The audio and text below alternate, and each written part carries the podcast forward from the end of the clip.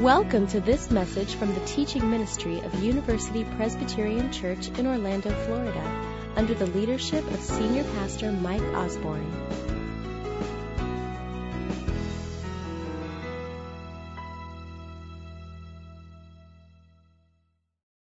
Uh, reintroduce me and say, My name is John Gullett. Uh, I am the pastor who has been called as church planter for Lake Nona. Uh, and that uh, church is uh, beginning to take a little bit of shape. Uh, we're meeting in different homes on Sunday afternoon to gather the people together into a core group. So if you live in Lake Nona and are interested uh, in being a part of a church family there, uh, seeing your friends and neighbors come to faith in Jesus Christ, we'd love to meet you. We'd love to have you pray for us. We'd love for you to join us. Again, we're meeting every Sunday afternoon. So if you go to uh, Facebook and search for Christ Community Church Lake Nona. You'll find uh, our page and can find out more about us and contact me. And and uh, I would love to have the opportunity to to talk with you. Uh, this morning, uh, I am going to be reading from God's Word from 2 Corinthians chapter 4. If you look in the Bibles that are there in your rows, it's page 1144. 1144. Um, I'm actually going to be reading from the English Standard Version. What you have there is the NIV, so it'll be a little bit different, but you'll be able to follow along with us. 2 Corinthians chapter 4, we're looking at verses 1 through 12. So listen now, these are the words of our God. Therefore, having this ministry by the mercy of God, we do not lose heart. But we have renounced disgraceful, underhanded ways. We refuse to practice cunning or to tamper with God's word, but by the open statement of the truth, we would commend ourselves to everyone's conscience in the sight of God. And even if our gospel is veiled, it is veiled only to those who are perishing. In their case, the God of this world has blinded the minds of the unbelievers to keep them from seeing the light of the gospel of the glory of Christ, who is the image of God. For what we proclaim is not ourselves, but Jesus Christ as Lord with ourselves as your servants for Jesus' sake. For God who said, let light shine out of darkness has shone in our hearts to give the light of the knowledge of the glory of God in the face of Jesus Christ. But we have this treasure in jars of clay to show that the surpassing power belongs to God and not to us. We are afflicted in every way, not crushed, perplexed, but not driven to despair, persecuted, but not forsaken, struck down, but not destroyed. Always carrying in the body the death of Jesus, so that the life of Jesus may also be manifested in our bodies. For we who live are always being given over to death for Jesus' sake, so that the life of Jesus also may be manifested in our mortal flesh. So death is at work in us, but life in you. This is the word of the Lord. Would you pray with me? Heavenly Father, thank you so much for your word.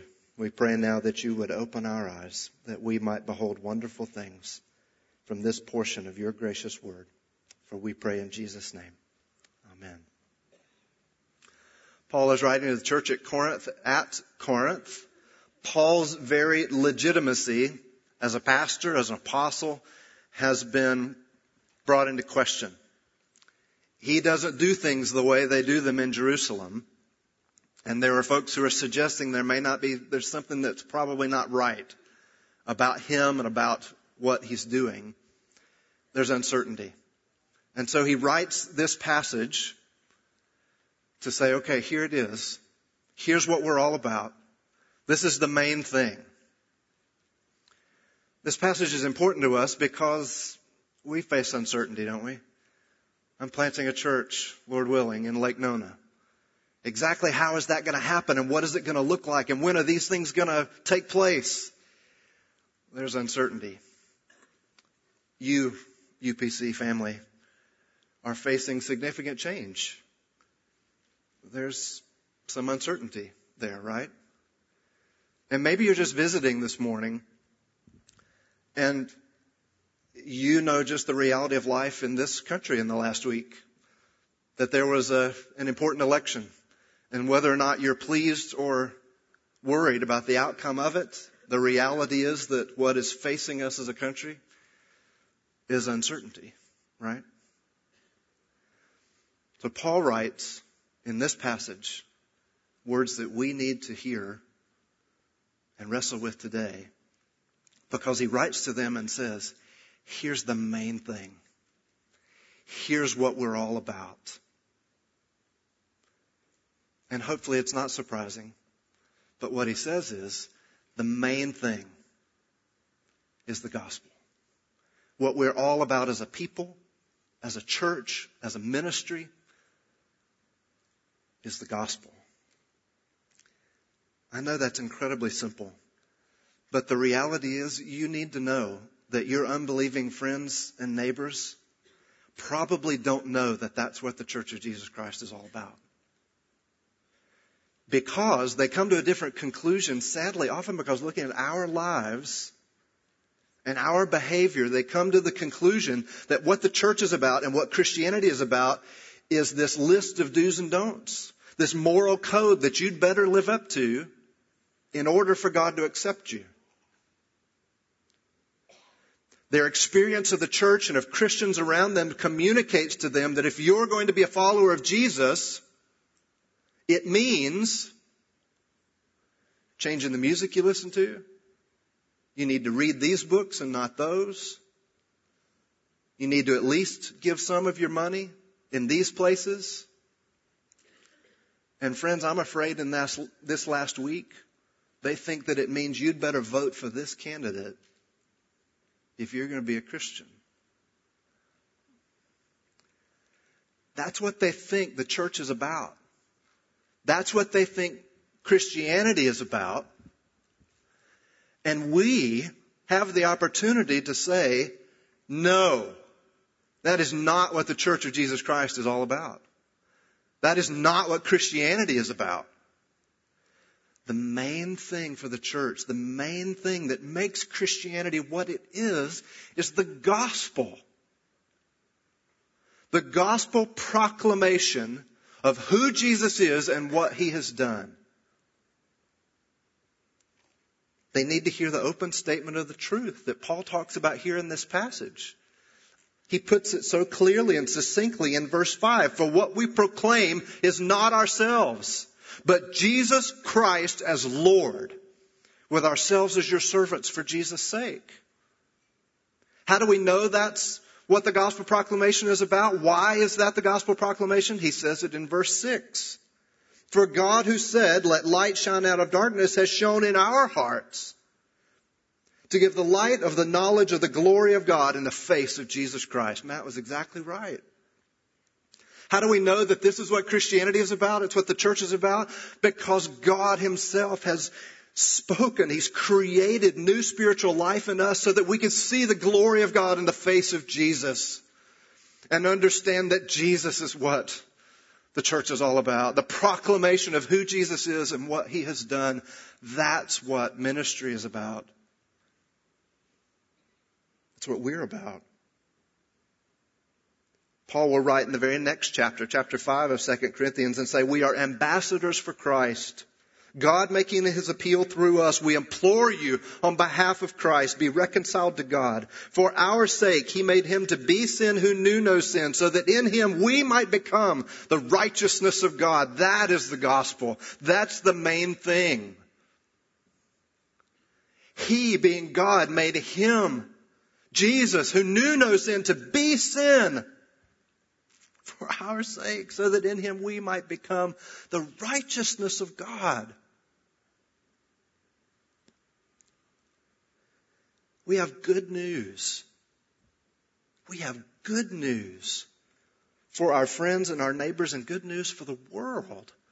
News that's so good it changes everything.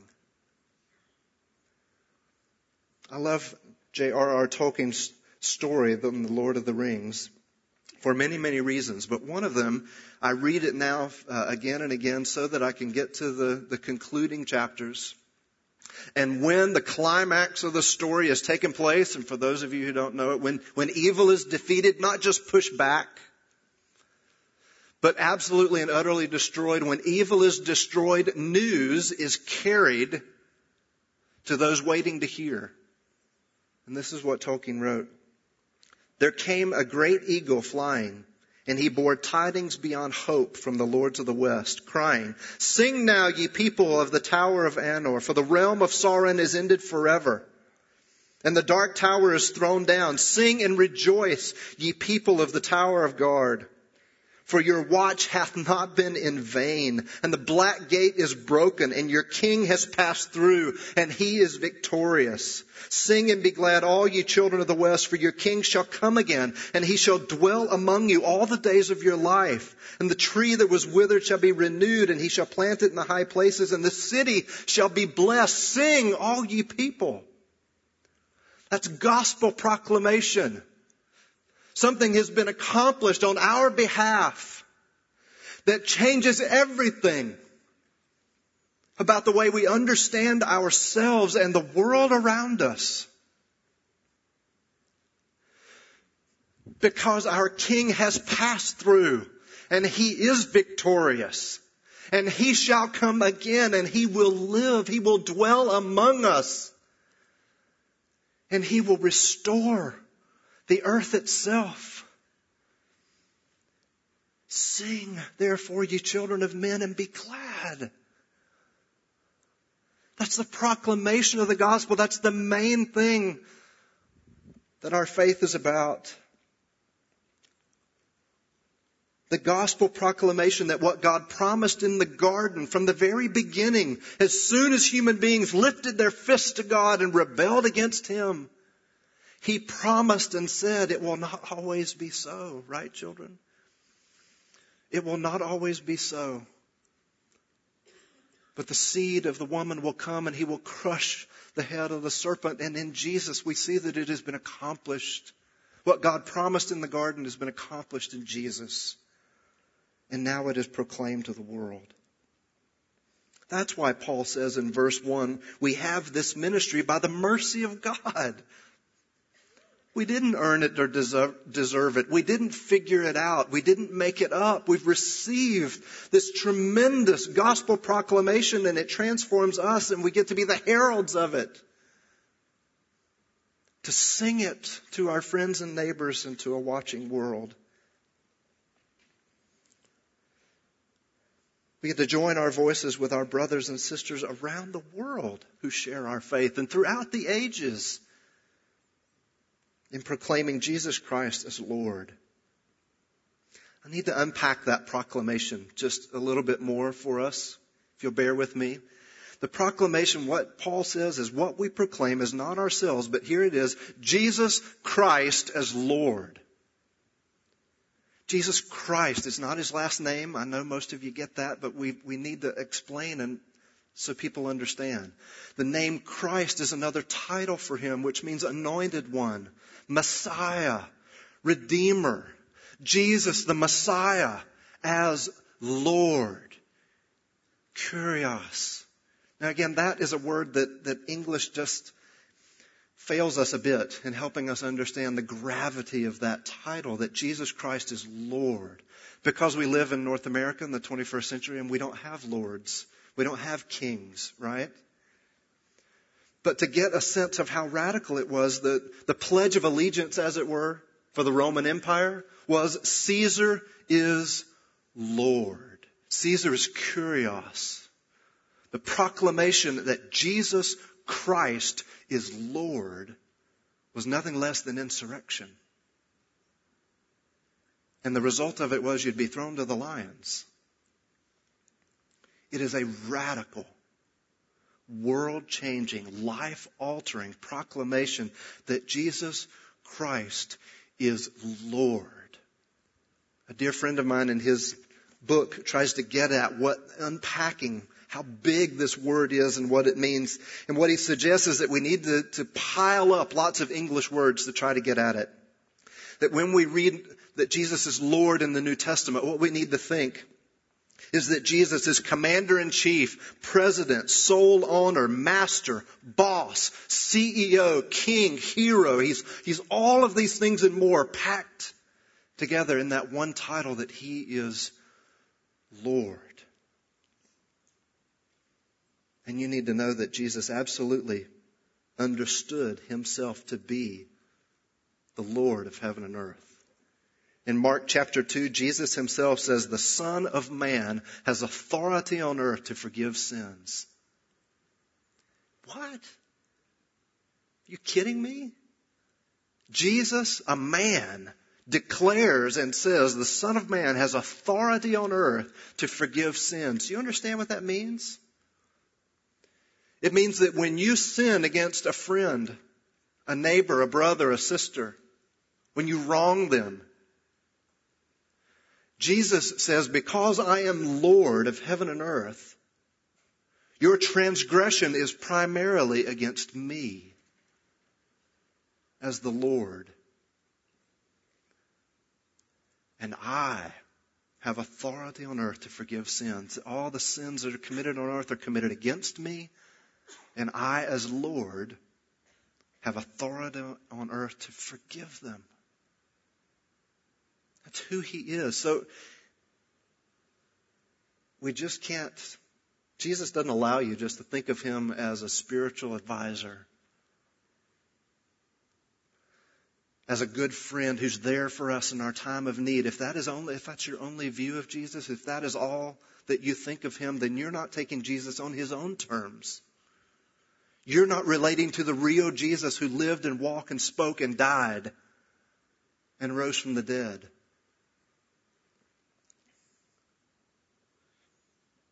Verse 4 in our passage, Paul says that he is the image of God. Verse 6, that the glory of God is seen in the face of Jesus Christ.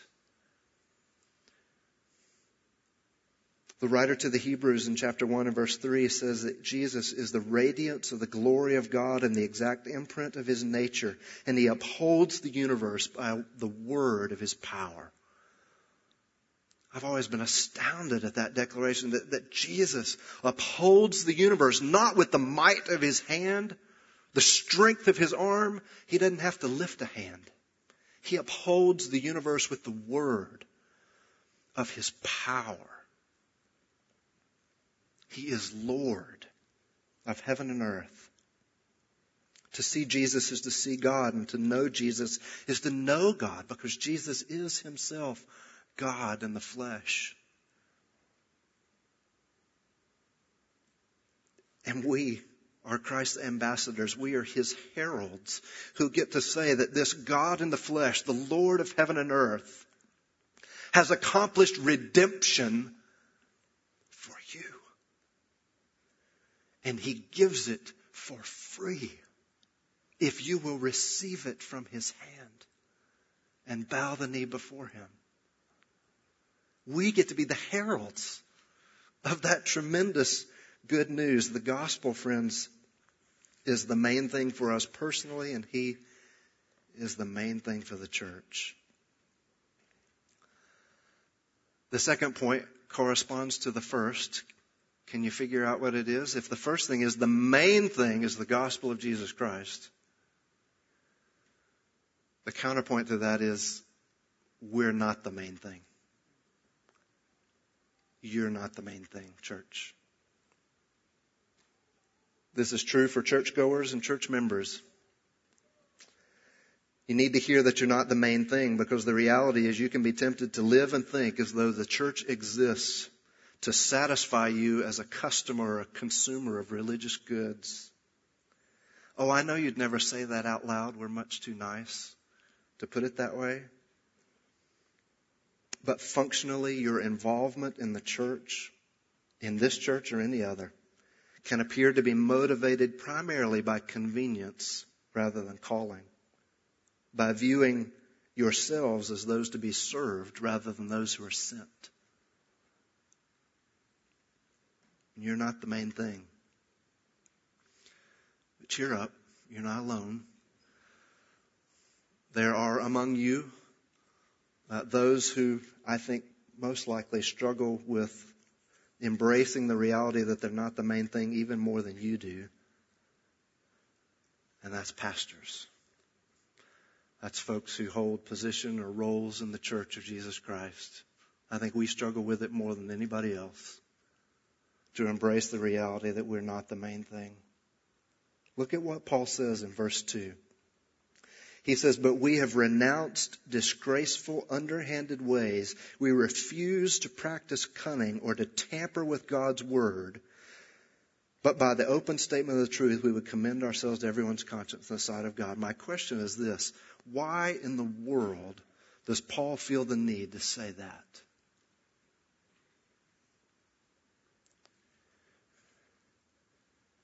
Yes, I know he's speaking primarily and firstly of his opponents there in Corinth, but the reality is that pastors and leaders in the church are tempted to do all of those things. Tempted to use disgraceful and underhanded ways. Tempted to tamper with God's word. How do I know that that's true? Because it's true for me. What does it look like? How, how would something like that happen? It's so easy. Let me tell you, it happens just like this. Somebody says, Oh, you're planting a church in Lake Nona. When's it going to start? Where are you going to meet? What sorts of ministries are you going to have? When, when are those things going to happen? And friends, right in that moment, it may not be visible on my face, but my heart is in crisis. Do you know why? Because I'm tempted to, to smooth, to avoid, to exaggerate. I'm tempted to lie to you. I'm tempted to lie to you. You know why? Because at that moment, what I'm tempted most towards is to want you to like me. I want you to like me so much that you'll come to my church. So that you'll help and be a part of it. And I have to confess it and out it. Because when that becomes the main thing for me, before I even know it, I've started lying to God's people. I'm tempted to use deceitful and underhanded ways I can even be tempted to tamper with God's Word. I don't think I'm alone. Every pastor is tempted that way. Every leader in the church. Because we, at that moment, what happens is that I crave the approval of men more than the grace of God. Functionally, the, the, the main thing becomes my approval, what you think of me, instead of the proclamation of who Jesus is and what he's done. Now I know that, that when we start in ministry and at the beginning, that's not why we go into ministry. Again, how does it happen?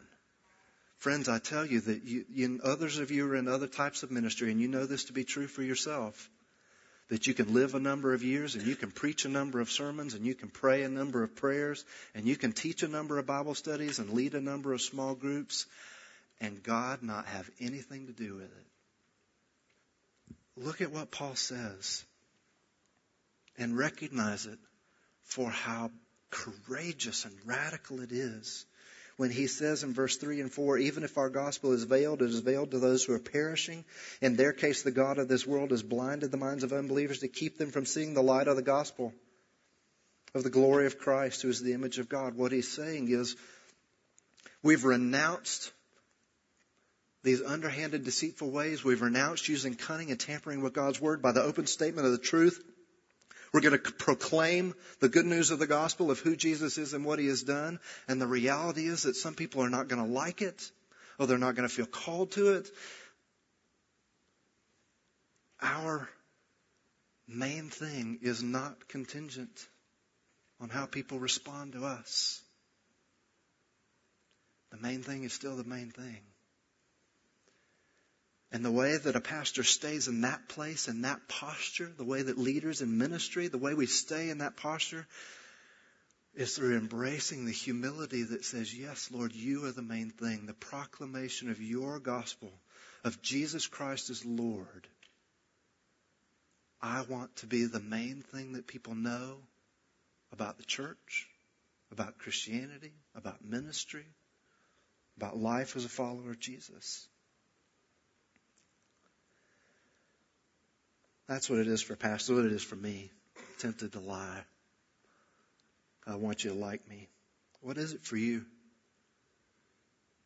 What is it for you? What what would be what are you tempted to make the main thing instead of the gospel? What would your friends say? What would your coworkers say is the main thing for you? What would your spouse say? What would your children say? We're not the main thing. The gospel is the main thing.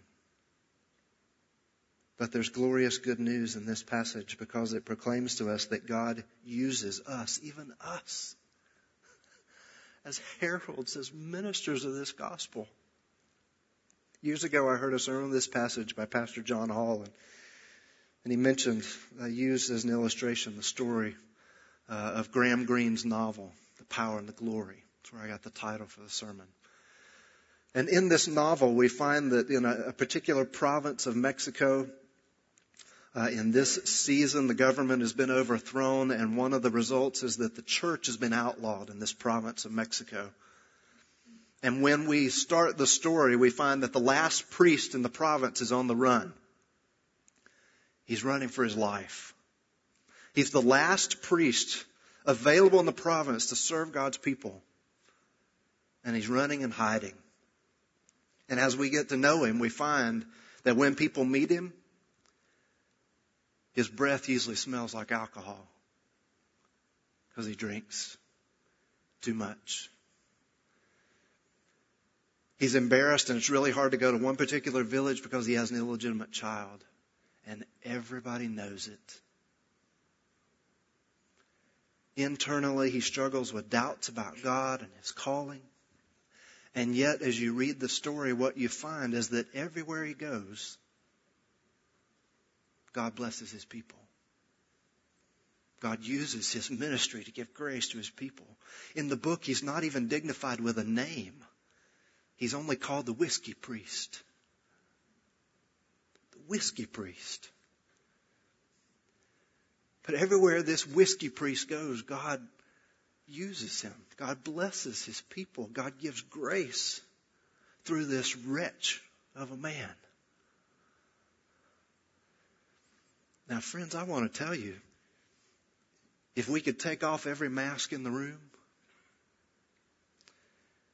if our hearts and souls and all of our failures and brokenness could be revealed to one another in an instant, do you know what we'd see?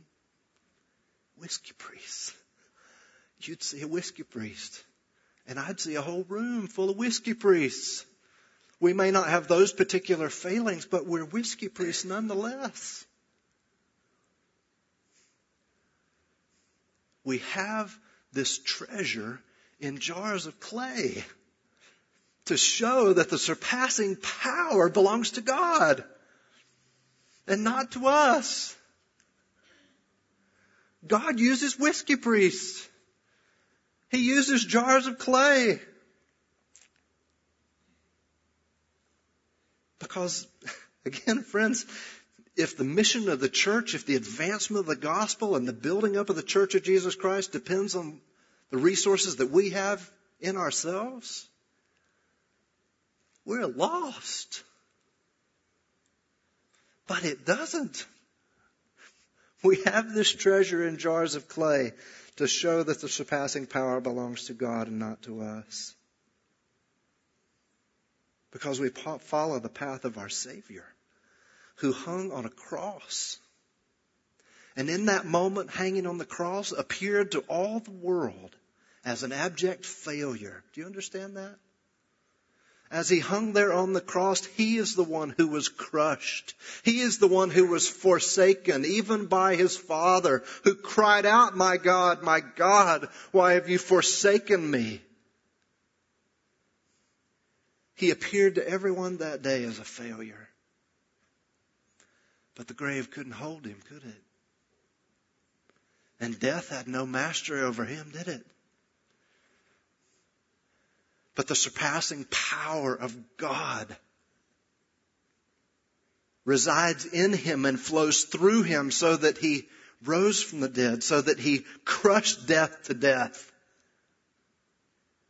And he is risen today. And he is seated on his throne. And he is delighted to pour the treasure of his gospel proclamation into you, into me, into jars of clay, so that the world will see the surpassing power belongs to God and not to us. Verses 8 to 12 demonstrate for us, friends, we will often be afflicted and perplexed, and I don't like to be perplexed. We will often be perplexed persecuted, struck down, and yet through us the glorious gospel of grace is and will be proclaimed. Through facing difficulty and even death, and especially death of our reputations and our pride the life of Jesus is and will be manifest, will be lived out, will be incarnate, will be given flesh in our lives. Again, later in this very book, 2 Corinthians 12, Paul writes and says, my, in talking about his own thorn in the flesh, he says, Jesus appeared to him and spoke to him and said, My grace is sufficient for you, for my power is made perfect in weakness.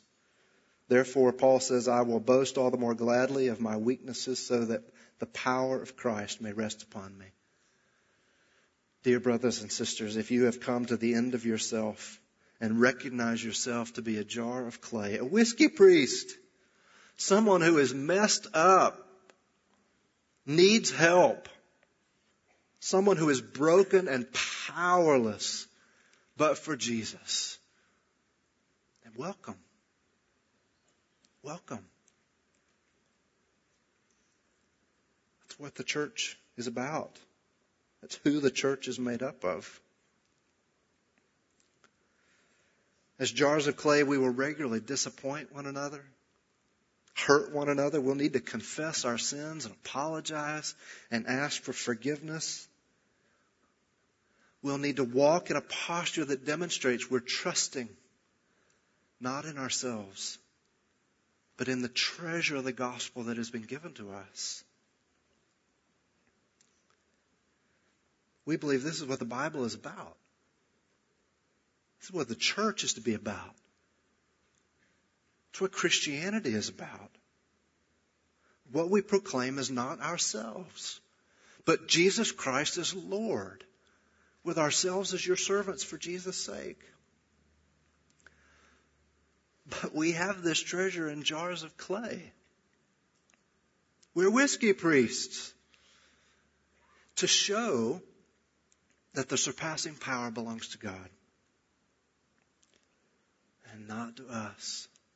We have good news. We have good news for the world. Church, you have a happy faith. You have a happy faith because it declares that, that our lives are defined by what has been accomplished on our behalf by Jesus. And that has been proclaimed to us revealed to us. This glorious grace. This tremendous good news which says our King has been victorious over sin and death and hell itself. And He is risen from the dead. And he pours the treasure of the gospel out into our hearts so that we get to be his heralds to say, Sing, ye children of men. Because Jesus is alive. Because he loves us. Because he has accomplished redemption for us. And we get to share it with the world. Amen. Would you pray with me? Heavenly Father, thank you. Thank you for your word. Thank you for reminding us again and again and again that, that the main thing is the gospel of your Son. It's the story of this world and the story of our lives is the story of, of needing a hero and finding one in Jesus. one who lived the life we should have lived and died the death we deserve to die so that we might have new life in him. Lord, we confess we believe. Help our unbelief. Holy Spirit, would you apply this word to our hearts and minds? We pray in Jesus' name. Amen. We at University Presbyterian Church thank you for listening to this message. Our mission is to help people know God, grow together, and serve others. To learn more about the church or how to have a vital relationship with God, visit our website at www.upc-orlando.com or call our offices at 407 384 3300.